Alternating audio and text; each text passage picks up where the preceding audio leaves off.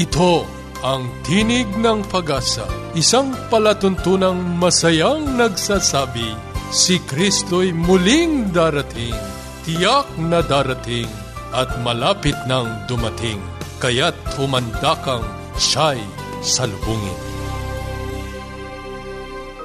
Kayo'y sumusubaybay sa Tinig ng Pag-asa, ang programang hatid sa inyo ng Adventist World Radio. Ito po si Joe Orbit Jr. Ako po ay mananatiling kasama ninyo sa pagtatanghal dito pa rin sa inyong natatanging programa Tinig ng Pag-asa. Samahan niyo po kaming muli sa loob ng kalahating oras sa pagtuklas at pagtalakay ng mga sipi ng pag-asa mula sa aklat ng buhay. Maligayang araw sa inyong lahat. Nagbabalik po tayo sa Himpapawid at ang pagbati sa lahat ng ating pong mga taga-subaybay. Sa lahat po ng nagnanais na tumanggap po ng ating mga libreng babasahin, maaari po kayong mag-text ng inyong kompletong pangalan at tirahan. 0915-571-9957 at sa Smart 0920 207-7861. Sa ating pong talakayang pangkalusugan, pasisimulan po natin ang serye na meron pong kinalaman sa paglalang ng Panginoon sa ating mga buhay, sa ating katawan, sa ating kalusugan, at gayon din po sa bawat aspeto ng ating buhay. Kasama nating muli dyan si Sister Joy. Tatalakayin niya po ang may kinalaman sa choice o pagpili, kalayaang pumili para sa sarili. Sa ating pong pag-aaral ng kasulatan, pasisimulan po natin ang bagong paksa sa serye Buhay kasama si Kristo.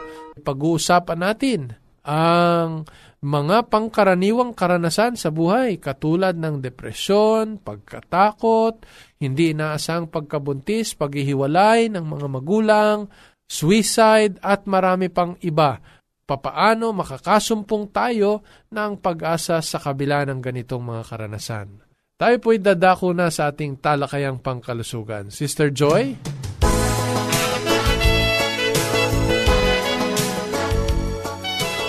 Alam mo ba na malaki ang kinalaman ng iyong araw-araw na pagpapasya sa iyong kalusugan? Magmula sa pagpili ng toothpaste hanggang sa kulay ng sapatos, ang tao ay nakikilala. Walong mga sikreto para sa maligayang pamumuhay at pangangatawan ang ating serye. Madaling maalaala sa mga titik na bumabaybay sa salitang creation. C R E A T I O N. Ang C ay kumakatawan sa choice o pagpili. Tinatayang mahigit sa libong mga pasya ang isinasagawa ng tao araw-araw sa kanyang buhay. Bagamat marami dito ay mahalaga, ang ilan dito ay mayroong impact sa moralidad o katuwiran at kaligtasan. Mga pasyang hindi na mababawi kung magkamali. Ano tayo ngayon ay bunga ng ating mga pasya kahapon, maliit o malaking pagpapasya. Tiyak uukit ng ating kalusugan bukas at kaligtasan. Mga pagpili na hindi lamang ang sarili at kapaligiran ang maaapektuhan kundi makaka-impluensya sa maraming pang tao. Ginagawa tayo nitong katulad ng Diyos o ng kaaway na si Satanas.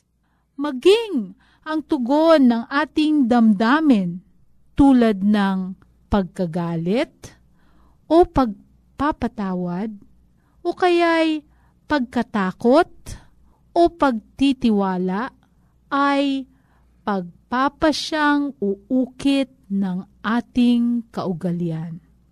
Ang kasulatan ay puno ng payo ukol sa ating mga pagpili.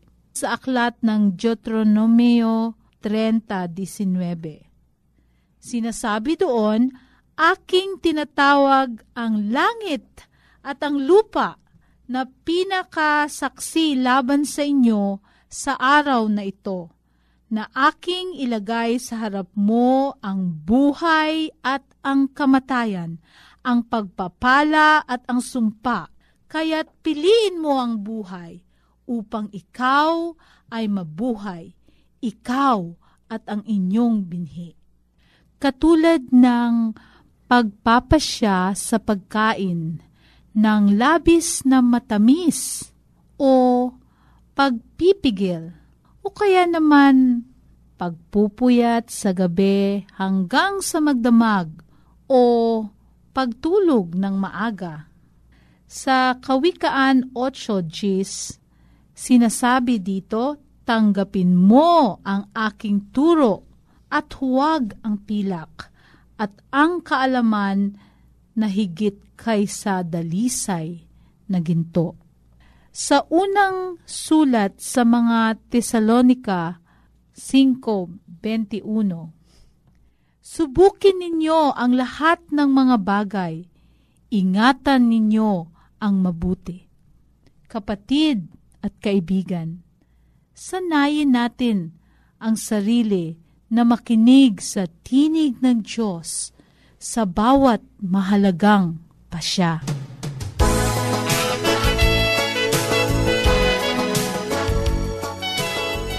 Tayo po'y dadako na sa ating pag-aaral ng kasulatan at sa kapakinabangan po ng ating mga tagasunod ay kamakailan lamang po ay natapos po tayo sa ating paksa sa serye ng buhay kasama si Kristo. Ito po yung mga kwento ng ating mga karanasan, ng ating mga kababayan, no? na nakasumpong sa katotohanan ng ating Panginoon at lumakad na kasama si Kristo at sa kanyang biyaya. Pagpapatuloy po natin ang seryeng yan, subalit sa ibang paksa. Ang tatalakayin naman po natin ay merong kinalaman sa mga karanasan ng mga kaganapan sa buhay ng tao marami po dito ay inaakala nating mga hindi ninanais sa buhay, subalit nagiging paraan ng Panginoon upang akayin tayo sa kanyang masaganang biyaya. Ang isa po dito ay ang karanasan ng depresyon. No? Ang depression po no, sa diksyonaryo ay isang malalang medikal na kondisyon na kung saan ang tao po ay nakakaranas ng lubha at malalim na kalungkutan at kadalasan nga po ito ay nagdadala sa kanya sa kawalan ng pag-asa o nakakadama siya na hindi siya importante sa buhay at madalas ay namumuhay siya sa hindi normal na pamamaraan. Maari pong mauwi ang depresyon sa pagkitil ng sariling buhay o gawing walang kabuluhan ang araw-araw na kabuhayan. Ang karanasan pong ito ay idinudulot ng maraming mga dahilan. At kasama po natin sa ating pagtalakay ngayon ang isang kaibigan na nakaranas sa ganito na tinatawag na depresyon at nagnanais na maibahagi ang kanyang mga karanasan upang sa mga taong katulad niya ay makasumpong ng pag-asa kung papaano na siya'y inakay ng Panginoon sa bagong buhay kay Kristo. Kasama po natin ngayon sa pagtalakay ng karanasan ng depresyon si Angel April Vendivel. Kamusta ka, Angel? Okay po. Binabati ko nga po pala yung mga nakikinig ngayon sa programa na to. Okay. Angel, 21 years old, no? Apo, apo. So, kailan ang birthday mo? April 19. Ah, kaya pala may April sa pangalan mo. Opo, opo. Oh, okay. At teka, anong tunay na pangalan? Angel ba talaga? Or Angelica. Angelica? Opo. Bakit kaya Angelica? Uh, ang nagpangalan daw po noon yung tita ko po, kapatid ni Papa, si Tita Olga. Oh, baka Opo. nakikinig si Olga Ah. ngayon. Hi Tita, thank you po sa pangalan ko. Kaya pala Angelica yan, Opo. kasi kay tita mo. Alam mo, Angel, yung pangalan mo ay nagpapahiwatig ng isang karanasan na nagpapakita ng may pagtatapat, pagtitiwala sa Panginoon. At ah, parang minsan ay pag-iisipin yung naranasan mong depression tapos yung pangalan mo parang magkasalungat ano. Oo po. Oh, yung time ng depression mo Angel, paano ito nagpasimula? Anong naging dahilan? Nagsimula po sa 11 years old ako. Wow. Opo, grade school pa ako noon. Mhm. Tapos, ah, Saan ka nag-aaral Angel that time? sa all-girls school po sa Makati. Aha. Na Catholic school. Okay. Opo. Tapos, pati yung pakikitungo ko doon sa mga kaklase ko, pati kung paano ko mag-participate, yung grades ko sa school, lahat nagbago. Ano dati? Dati po, mataas yung grades ko. Tapos, malagi akong madaming kasama. Uh-huh. Pero, nung nagsimula na akong ma-depress, parang lahat nawala. Ibig sabihin, Angel, noon ay achiever ka. Opo. Y- you're in the top no, Opo, ng, opo, ng top cla- 10 po Oo. And uh, marami kang kasamang mga kaibigan. Opo. You enjoyed their fellowship. Opo. Pagkatapos noon, yung sinasabi mong nagbago, gusto mo loner ka. Opo. Mhm. Usually, saan ka pumupunta pagka ganyan? Kung saan po wala masyadong tao. Doon po sa school, meron kasi kami auditorium. Uh-huh. Tapos, wala namang pumupunta doon, not unless meron kaming Event. activity, opo, or event. Tapos, doon lang ako, doon ako nagsistay. humihiwalay ka sa mga tao tapos napabayaan mo ang pag-aaral mo, ayaw mo nang mag-achieve ng mga bagay. Opo. Anong pinakamalalim na binagsakan nitong depression mo, Angel? Ay, nag-try po akong magpakamatay. Oh, so meron ding mga suicidal moments ka. Opo. Naglalaslas ako. Uh-huh. Nagsimula siya mababaw lang hanggang sa hindi ko na namamalaya na malalim na pala. Uh-huh. As early as 11 years old. Opo. Ba, hindi pangkaraniwang isipin yun. Ah, paano ka nadadalhan ng medical na attention sa mga ganitong pagkakataon, Angel? Dati po kasi nung mababaw pa siya, parang wala lang, kala mo mga gasgas lang. Pero habang tumatagal, doon na nakikita, hindi ko na siya matago kasi dumudugo na siya eh. Oo. So, sa school, tinadala sa clinic. Pero isang beses kailangan siyang tahiin. Oo. Yun. Angel, hindi madaling balikan itong karanasan na ito, Angel. Ano ang nagbunsod sa iyo sa malalim na depression na ito bilang kabataan? Yung, yung sa family po. Anong nangyari, Angel? Ano, oh, naghiwalay sila. Mhm. Mm. Tapos ako yung, ako yung walang nakaalam. So, mas nauna pa yung katulong namin sa bahay makaalam kaysa sa akin. Tapos yung ate ko, yung ate ko palang matagal na, okay na siya eh. Hindi naman, hindi ko naman masasabi na okay na siya, pero na-prepare niya na yung sarili niya sa ganun. Tapos doon ko palang malalaman. Sa ating pong mga tagapakinig, ngayon lamang po nakatutok sa sandaling ito, ah, pinag-uusapan po natin dito ang mga karaniwang karanasan sa ating buhay at tinatalakay po natin ang depresyon. Si Angel po ay nakaranas ng depression sa malubhang kalagayan habang siya po ay bata pa. Ito'y humahantong sa paglalaslas no, ng kanyang sarili sapagkat ang naging punot dulo ng kanyang karanasan ay yung kanyang kalungkutan na ang kanyang mga magulang ay naghiwalay. Tama ba, Angel? Opo. Pagkatapos, Angel, na maghiwalay yung iyong mga magulang, anong nangyari sa'yo? Nag-start po ako noon, um, kailangan ko na pong mag-psychiatrist noon. uh So, ibig sabihin, ang mga magulang mo, parehong nakakaalam ng naging kalagayan mo. Opo. So, paano nila ito hinarap? Ano po, nag-usap po sila. Oo. Para masettle, para alam nila kung ano ba dapat gawin. Oh, pa- pa- paano ka naapektuhan dito, Angel? Po, pwede mo bang balikan hanggat maalala mo yung mga panahon na yun? Hindi po kasi talaga maganda. Nung naghiwalay sila, doon ako nag, nag-start matuto mag-yosi. Oh, manigarilyo. Opo. Oo. Tapos, nung nalaman na lang nila, malakas na ako mag-yosi. Mhm. Ano, ano yan? Ikaw na mismo ang sumubok o may nag-offer sa'yo? Meron po. Uh-huh. I see. Uh-huh. Ay, Tapos, pati sa school, kinailangan ko po nun mag-stop, magpahinga muna. Ah, tumigil ka. Opo, opo. Anong grade yan? High school na po ako nun. Sabi kasi ng doctor, mas maganda daw kung magpapahinga nga daw po muna sa bahay. Oo. Dahil severe depression. Bukod angel sa paghihiwalay ng iyong mga magulang, meron pa bang ibang mga karanasan na nagbunsod sa iyo na ah, gawin ito sa iyong buhay at kadalasan ay nakakaranas ka nga nitong depresyon? Kapag nire-reject po ako ng mga tao, Oo. katulad nung wala pang akong ginagawa na aayaw nila. Pero dahil alam nila na umiiwas ako sa mga tao, kasi nga, hindi naman nila naiintindihan eh. Tapos, pag alam nila na nag-psychiatrist ako, Aha. iba yung dating sa kanila. Ibig sabihin, talagang nabawasan ang mga kaibigan mo Opo. bukod sa ayaw mong makisalamuha. Opo. Oo.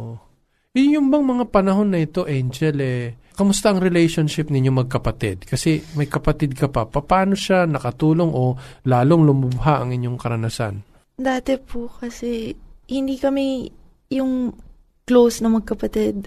Kasi yung typical na nagtutulungan. Hindi kami ganun dati. Oo.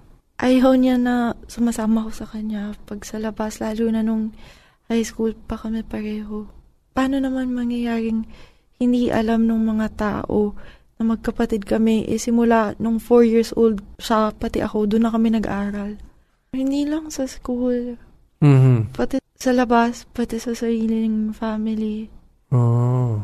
Okay. So Angel, pag-usapan natin, anong nangyari? Pa- Paano ka nagkaroon ng panibagong pag-asa sa mga karanasan na ito? Kasi ang alam ko, Angel, ayon sa nat- una mong salaysay, nagpatuloy ito ng mahabang mga taon. Opo. Oo. Tapos it was only lately na sinubukan mong piliin ang buhay kasama si Kristo. Tell us more about it. Kasi ang tagal ko na pong depressed, parang mawawala siya saglit, tas bumabalik. Tapos napagod na ako, naisip ko na lagi na lang bang ganito. Lalo na si Papa, sinasabi niya na hindi ka na 14 years old. Minsan nakakalimutan ko nga, parang stagnant na ako na lagi na lang ganun yung sitwasyon ko. Hanggang sa naisip ko na may kulang, Oho. na may kailangan akong ayusin. Narealize ko na yung, yung kulang pala is yung sa relationship ko kay God. Na Oho. kailangan ko na mas maging close sa Kanya.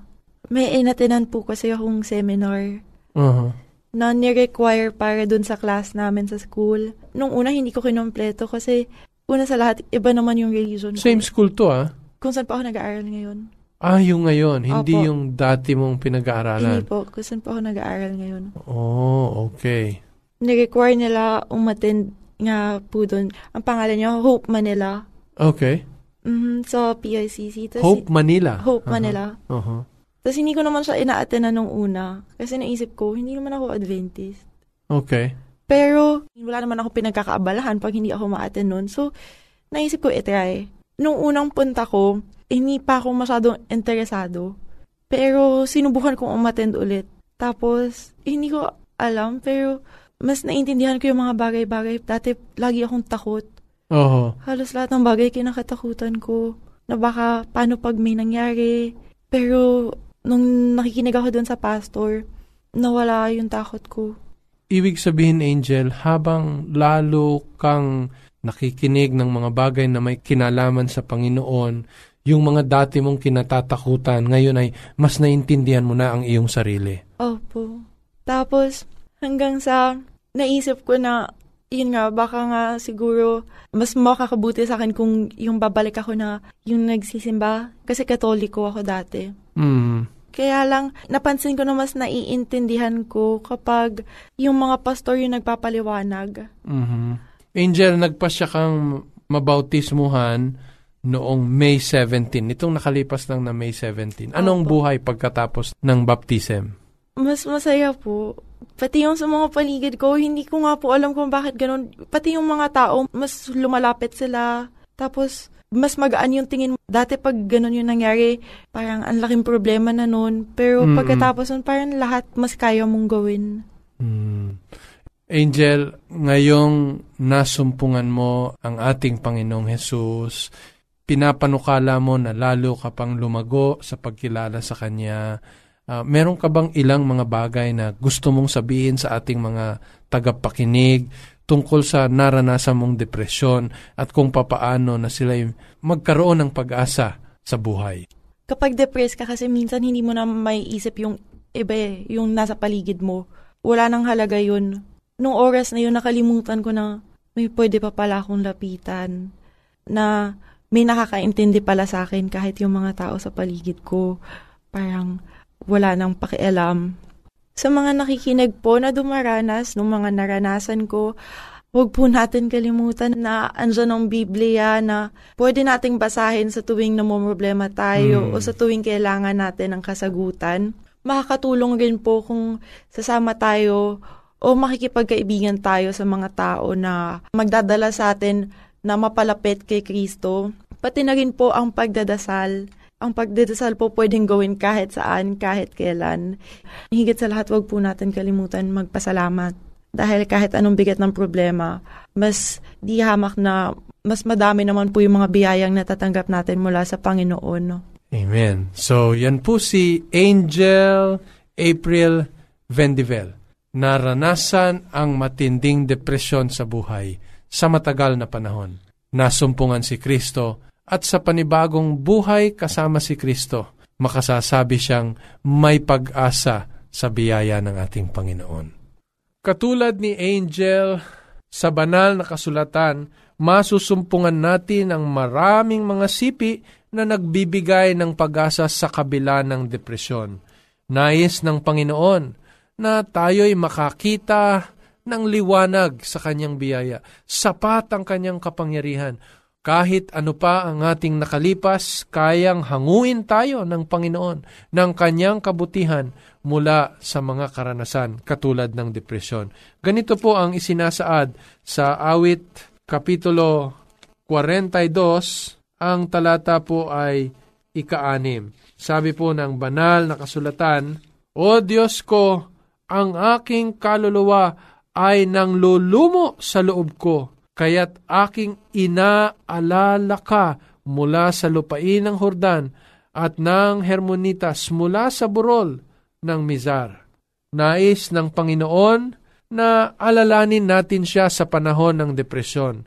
Ito ang kagalakan ng Diyos na sa kabila ng ating mapapait na karanasan o anumang humahad lang sa ating kaligayahan sa Kanya, ay naaalala natin ang kanyang kapangyarihan. Ang panalangin po'y mabisa ring paraan upang itaguyod tayo sa panahon ng depresyon. Sa unang Samuel Kapitulo 1 ang talata ay Jis sa babaeng hindi magkaanak. Nagkaroon siya ng kagaanan at paghinga sa Panginoon sa pamagitan ng mataimtim na pananalangin. Ang panalangin po ay mahalagang sangkap ng ating pong paglaya mula sa depresyon. Makabubuti rin po na bilangin natin ang mga positibong biyaya ng Panginoon sa ating buhay. Sa halip na tayo'y malugmok sa mga bagay na makapagpapahina ng ating kalooban sa awit 107, nais ng Panginoong bilangin natin ang kanyang mga biyaya. Marami po dito'y hindi natin na isasaalang-alang. Subalit sa araw-araw na ginawa ng Panginoon, nais niya na bilangin natin ang kanyang mga pagpapala. Opo, sa awit 34, ang talata po'y una hanggang ikatlo. Mababasa po ang ganito. Mga galak kayo sa Panginoon o kayong mga matwid. Pagpuri ay maganda sa ganang matwid kayo'y mangagpasalamat sa Panginoon na may alpa. Magsiawit kayo ng mga pagpuri sa Kanya na may salteryo at sampung kwerdas. Magsiawit kayo sa Kanya ng bagong awit. Makatutulong po ang awitin no? sa mga panahon ng depresyon. No? Ang awit po ay makapaglalapit at itataas tayo sa kabanalan, biyaya at kapayapaan ng ating Panginoon. Di ko alam kung bakit sa kabila ng mga kalungkutan, paghihiwalay, o di kaya'y kawalan ng pag-asa, ang pinakikinggan ng marami ng mga awitin ay yung lalo pang magpapalugmok sa kanila. Subalit, sa banal na kasulatan, binabanggit na malaki ang magagawa ng mga awiting maglalapit sa atin sa ating Panginoong Diyos. Tandaan niyo po, ang depresyon ay hindi dapat magtagal sa ating mga puso, sa ating mga kaisipan, sapagkat may hantungan ang lahat ng bagay na ito sa pagtitiwala sa Panginoon. Sa awit 30, ang talata po ay 5, ito ang pag-asang ipinagkakaloob ng Biblia. Sapagkat ang kanyang galit ay sangdali lamang. Ang kanyang paglingap ay habang buhay. Pag-iyak ay magtatagal ng magdamag, ngunit kagalakan ay dumarating sa kinaumagahan.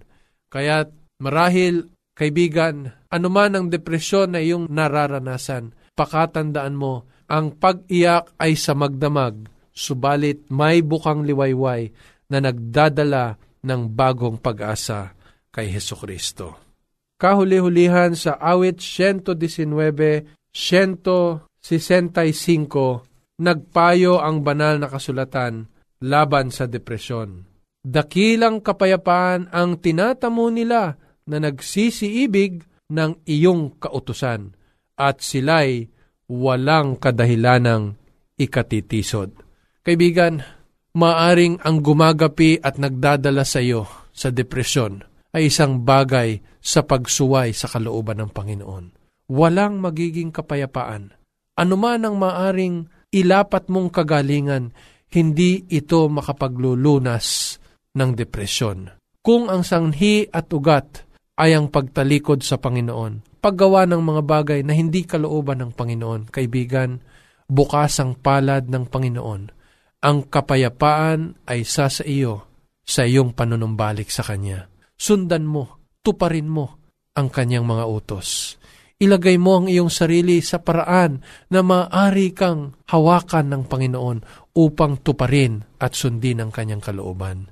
Nais ng Panginoon na magkaroon ka ng kapayapaan. Sa mga nagnanais pong magpadala ng kanilang mga katanungan, maaari po kayong mag-text sa amin pong globe number 0915-571-9957. Ulitin ko po, 0915-571-9957. At sa smart, 0920-207-7861. 0920-207-7861. 6.1. Muli ito po si Joe Orbit Jr. sa Roma 15.4 sa pagtitiis at pagaliw ng mga kasulatan ay mangagkaroon tayo ng pag-asa.